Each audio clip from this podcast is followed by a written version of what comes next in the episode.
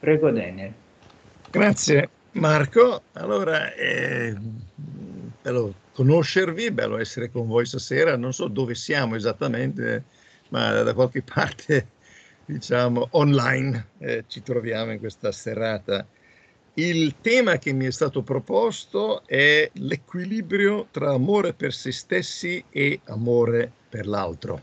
Ora, questo è un tema che è semplicemente vasto e non so dove vogliamo andare a finire, però quello che propongo di fare è di offrire un inquadramento biblico per sviluppare poi altri aspetti della questione nella nostra Eh, conversazione eh, successiva. Perciò dirò alcune cose. Qui abbiamo davanti questo primo slide eh, un po' un riassunto del, dei punti che tratterò. In primo luogo penserò un po' al fatto: ama il tuo prossimo come te stesso, missione possibile o missione impossibile. In secondo luogo andiamo a vedere da dove viene questo comandamento nell'insegnamento di Gesù, quando dice del primo e il secondo comandamento più grande, no? E poi qualche considerazione, questo è il punto numero tre, sull'amare se stessi in relazione all'amare l'altro. Offro alcune piste di riflessione, ma poi forse emergeranno altre piste nella nostra conversazione insieme. Allora, partiamo da questa frase: ama il tuo prossimo come te stesso. Noi davanti a questo comandamento probabilmente ci sentiamo in difficoltà, perché poi ci chiediamo: amo davvero il prossimo? E se, ammesso che io ami il prossimo, posso dire di amarlo come me stesso? E probabilmente ci sentiamo un po' in difficoltà ad affermare cose del genere. Perché tanta difficoltà? Perché non siamo perfetti e lo sappiamo, e sappiamo anche di vivere in un mondo sottosopra, un mondo rovinato dalla presenza del peccato che inquina tutto, comprese le relazioni interpersonali. Perciò non è poi così strano che, per quanto riguarda la necessità dell'amore per il prossimo, siamo consapevoli di una serie di squilibri, di distorsioni. Per esempio, sentiamo tante volte di aver poco amore per gli altri proprio a causa del nostro egocentrismo, questo egocentrismo che poi a lungo andare porta alla solitudine. Oppure il problema potrebbe essere anche il poco amore che abbiamo per noi stessi, la difficoltà poi di amare il prossimo come noi stessi. Guarderemo questo un po' più avanti. Ora, quello che vorrei sottolineare è questo: non si tratta di fare uno sforzo sovrumano per amare il prossimo, ma è necessaria una trasformazione in noi che solo il Signore è in grado di operare.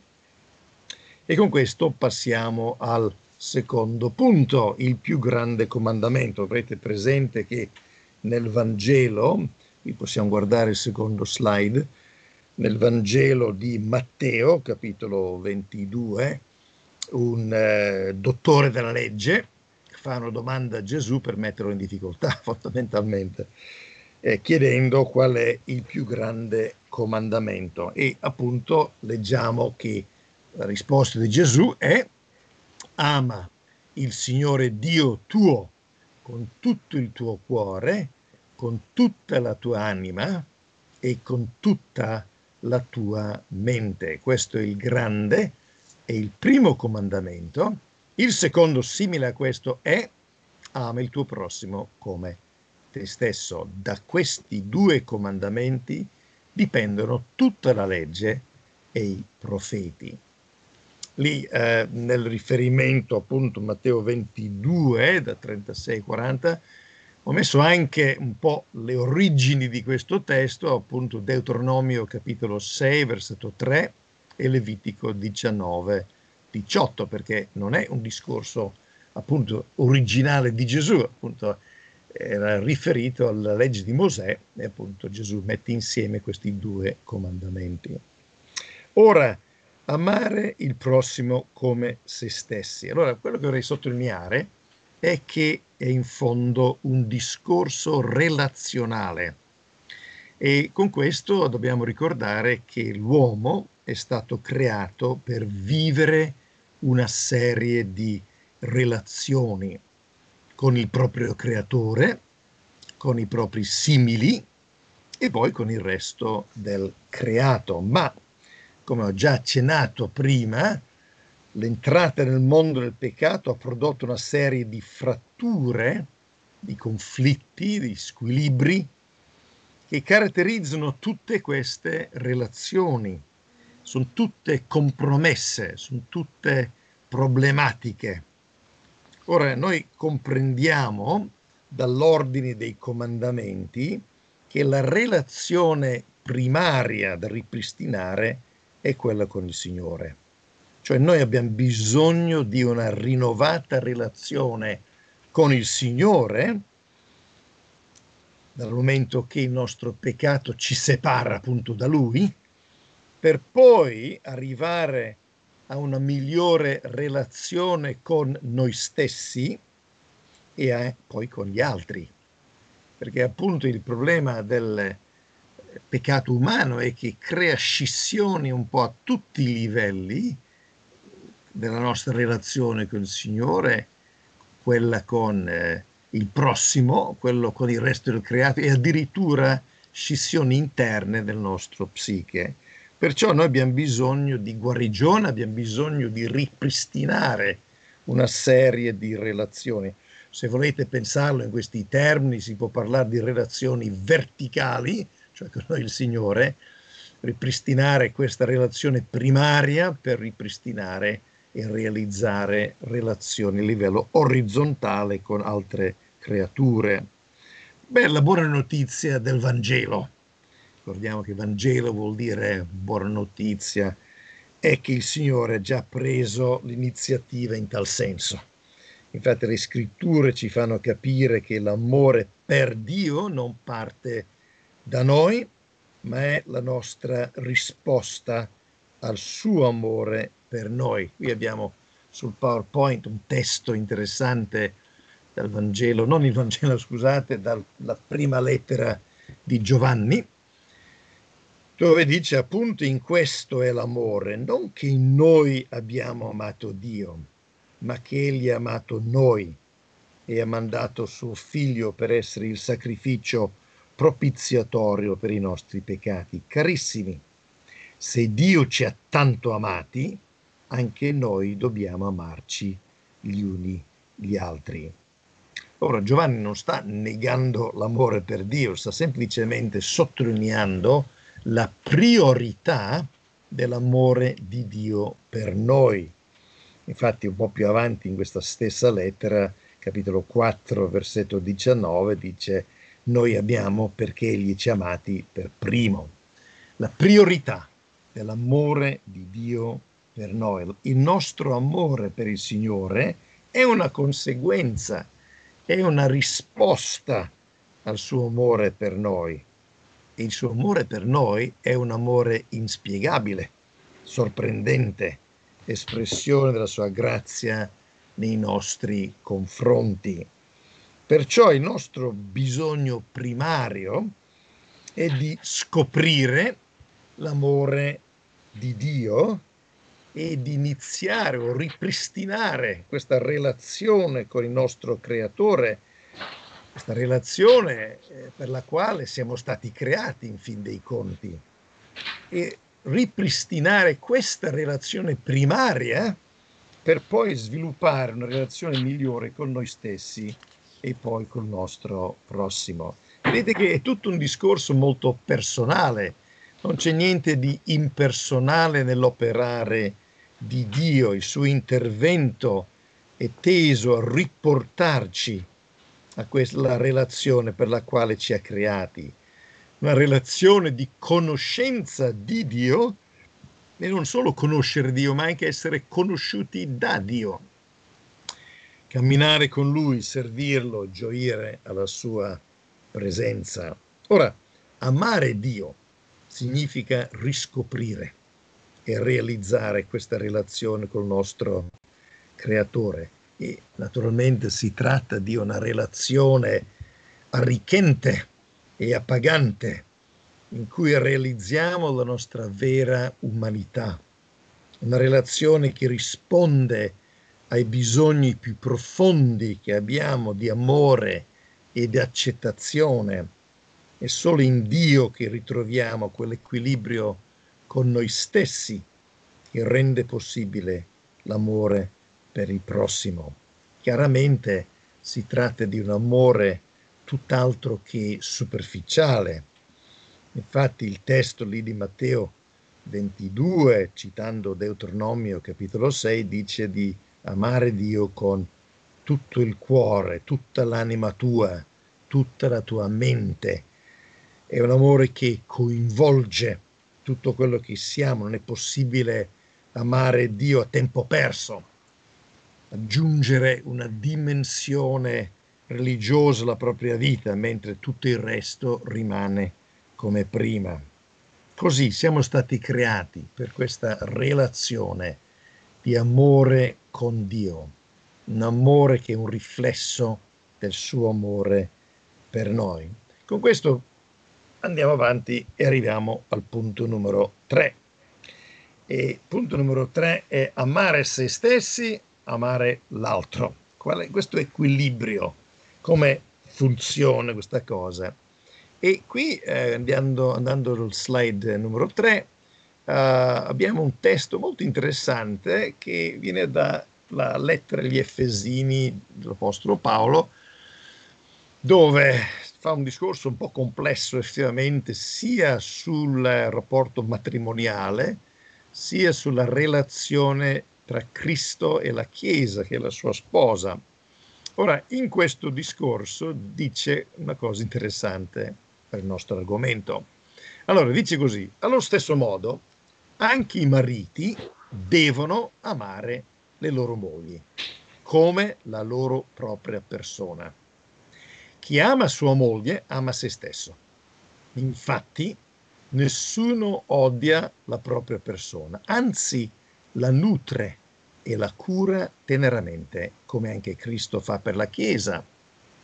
Ciascuno individualmente ami sua moglie come ama se stesso. Ora, cos'è che emerge da questo discorso matrimoniale e anche altro? Eh, secondo Paolo c'è un legame molto stretto tra amare se stessi e amare la propria moglie. Non sembra che l'amore per la moglie diminuisca l'amore di sé. Ora, secondo questo testo, l'amore di sé consiste nel non odiare la propria persona, versetto ventinove, dice: nessuno odia la propria persona, anzi la nutre e la cura teneramente. Ora, vediamo che l'amore di sé è un miscuglio di uh, attenzioni, di motivazioni. Certamente c'è la dimensione della accettazione di sé e poi della cura di sé o la preoccupazione per il proprio bene. Solo che noi sappiamo benissimo che ci sono anche squilibri in questo ambito. Esiste l'egocentrismo, cioè tutto centrato su di me, a prescindere dagli altri, ad esclusione degli altri. C'è anche il narcisismo, no? L'essere innamorati di se stessi in pratica. Poi ci sono persone che hanno l'incapacità di ricevere o di accettare l'amore altrui, oppure l'incapacità di amare gli altri perché non amiamo noi stessi. A volte c'è il problema del rifiuto di sé o di una bassissima autostima. Allora, questi sono squilibri, sono problemi reali, effettivamente, appunto, che noi, con cui dobbiamo fare i conti. I testi biblici tendono a prendere per scontato l'amore di sé nel senso positivo del termine, cioè l'istinto di autopreservazione, la voglia di vivere, la cura della propria persona, la ricerca del proprio bene. Allora, tutto questo è molto positivo, infatti fa parte della nostra natura umana creata dal Signore. Ora, amare il prossimo come noi stessi, come dobbiamo intendere questo? Eh, vuol dire eh, amare con la stessa energia, la stessa creatività, lo stesso impegno, perseveranza, tenendo conto dei desideri e preferenze dell'altro. È chiaro che amare il, l'altro, il prossimo, non significa imporsi al prossimo. Per amare bisogna conoscere l'altro, saperlo rispettare, sviluppare una relazione coinvolgente. Mi chiedo se si può parlare di amore per il prossimo a distanza, senza un vero coinvolgimento interpersonale. E sapete che anche, eh, c'è anche nel Vangelo, Matteo sette dodici, che è citato qui sullo slide, la regola d'oro, cosiddetto: tutte le cose dunque che voi volete che gli uomini vi facciano, fatele anche voi a loro. Perché questa è la legge, e i profeti, è una guida almeno. Se qualcosa ci dà fastidio, probabilmente darà fastidio anche all'altro. Se qualcosa che non è gradita, forse probabilmente non sarà gradita anche dal mio prossimo. Un'altra pista che potremmo seguire è la questione comunitaria. Potremmo dire dall'individuo alla comunità, perché è come sottolineavo un po' prima, tutto questo discorso è un discorso relazionale. E forse sapete, o forse non sapete, che proprio nel secondo capitolo della Bibbia, Genesi capitolo due, si legge questa frase: non è bene che l'uomo sia solo. Ora, eh, questa frase è molto interessante nel suo contesto, uh, perché enuncia un principio fondamentale riguardo la natura umana, cioè Dio ha creato l'uomo come essere sociale, nessuno di noi è un'isola, la vita umana raggiunge la sua pienezza non nella solitudine, ma nella comunione con l'altro. Allora, amare il prossimo significa valorizzare e coltivare le relazioni, riconoscendo che le relazioni contribuiscono anche al proprio bene, cioè abbiamo bisogno di relazioni. Allo stesso tempo riconosciamo che le relazioni costano fatica, ma poi sono anche arricchenti, e dobbiamo ammettere il problema della povertà, della solitudine. Perciò c'è da riflettere su questo aspetto, l'uomo che ha bisogno di relazioni, che non può vivere come un'isola. Un'altra pista ancora, e questa è quella finale praticamente, è la questione delle risorse. La domanda di cui siamo partiti stasera, cioè il rapporto tra l'amore per sé e l'amore per l'altro, sembra...